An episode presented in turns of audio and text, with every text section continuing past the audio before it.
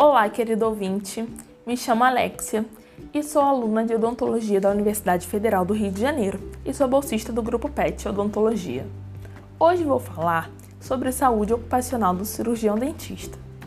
Bom, a odontologia está entre as profissões mais expostas às doenças de caráter ocupacional, o que ocasiona em muitos casos um afastamento do trabalho por incapacidade temporária ou permanente.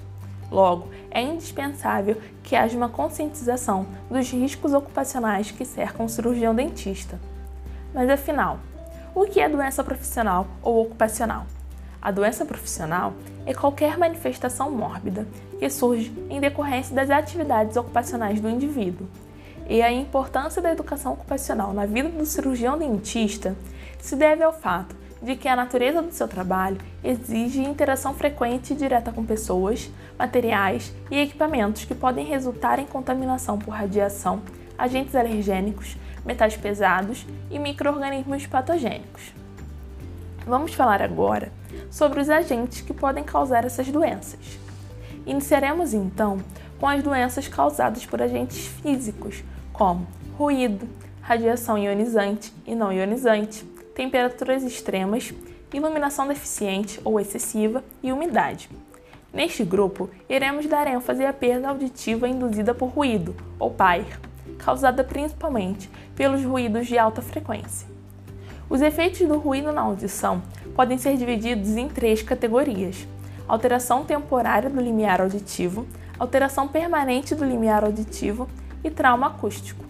Seu diagnóstico pode ser tardio e apresenta caráter gradual, progressivo e irreversível, por isso a prevenção é tão importante. Para se prevenir, o cirurgião dentista deve realizar exame audiométrico periódico, utilizar protetores auriculares e priorizar a utilização de equipamentos com nível baixo de ruído. Para isso, é necessário equipamentos mais modernos e bem lubrificados. Já as doenças causadas por agentes químicos ocorrem devido à exposição dos profissionais a agentes químicos, como poeiras, névoas, vapores, gases, mercúrio e a produtos químicos em geral. O contato direto ou indireto com os diversos materiais e substâncias químicas utilizados no consultório pode ocasionar problemas locais ou sistêmicos, como as dermatites de contato. E como prevenção, temos o uso adequado dos equipamentos de proteção individual, ou EPI. Mas, para além disso, podemos citar também o armazenamento correto dos produtos químicos de forma segura que evite acidente. Outro grupo de doenças são aquelas causadas por agentes biológicos, que são originadas pelo contato com agentes etiológicos de doenças infectocontagiosas ou parasitárias. O cirurgião dentista está exposto no dia a dia a acidentes com material biológico devido aos procedimentos realizados na prática clínica. Acidentes podem ocorrer provocando a transmissão destes agentes através de contato direto com a lesão, secreções ou sangue, ou até mesmo pelos aerossóis, agulhas ou bisturis e ainda instrumentos inadequadamente esterilizados. Há, entretanto, muitas vezes, falta de atenção ou mesmo despreparo dos profissionais em relação ao uso de precauções universais e barreiras de proteção, que reduzem a possibilidade da ocorrência de danos. Dentro deste grupo, temos a hepatite, dando ênfase às mais importantes para o profissional dentista, que são as hepatites virais B e C. Temos como fator preventivo a atenção no manejo de instrumentos perfuro-cortantes, a utilização de equipamentos de proteção individual e especificamente para a hepatite B, é importante uma caderneta de vacinação em dia. Agora, trazendo para uma situação mais atual, temos a contaminação pelo novo coronavírus, que causa a Covid-19. E para sua prevenção, podemos citar o uso de EPIs como protetor facial, máscara N95, óculos de proteção, jaleco descartável, dentre outros.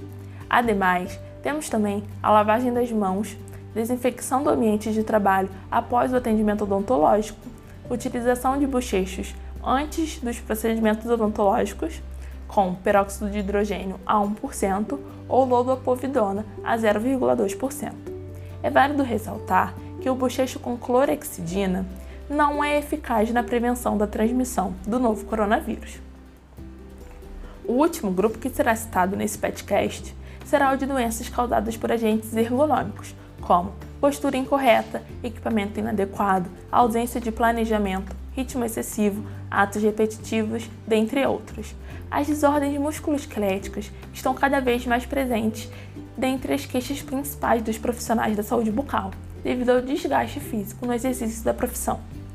Estudos mostram que praticamente 70% dos profissionais da odontologia queixam-se de algum tipo de dor, e as áreas mais afetadas são pescoço, costas e ombro.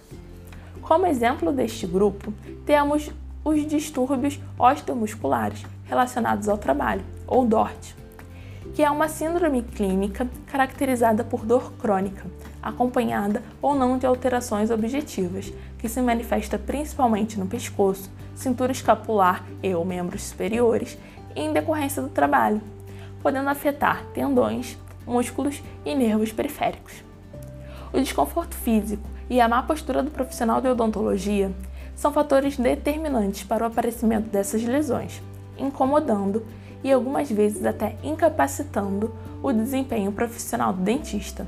Algumas atitudes simples, como adotar um estilo de vida saudável com práticas de atividades físicas, pausa para alongamentos durante o atendimento clínico, alimentação saudável, controle do estresse, além de organizar o ambiente de trabalho seguindo as normas ergonômicas, como o posicionamento correto do mocho em relação ao equipo, evitar elevar excessivamente o braço e outros, funcionam de maneira preventiva para este tipo de lesão.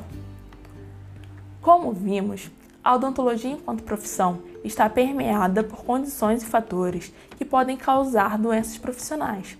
Entretanto, vimos também que, por uso de métodos simples e eficazes, podemos nos prevenir e evitar o agravamento de algum quadro.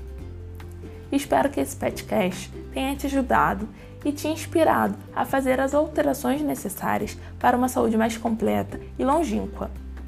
Obrigado pela atenção até aqui e até o próximo podcast.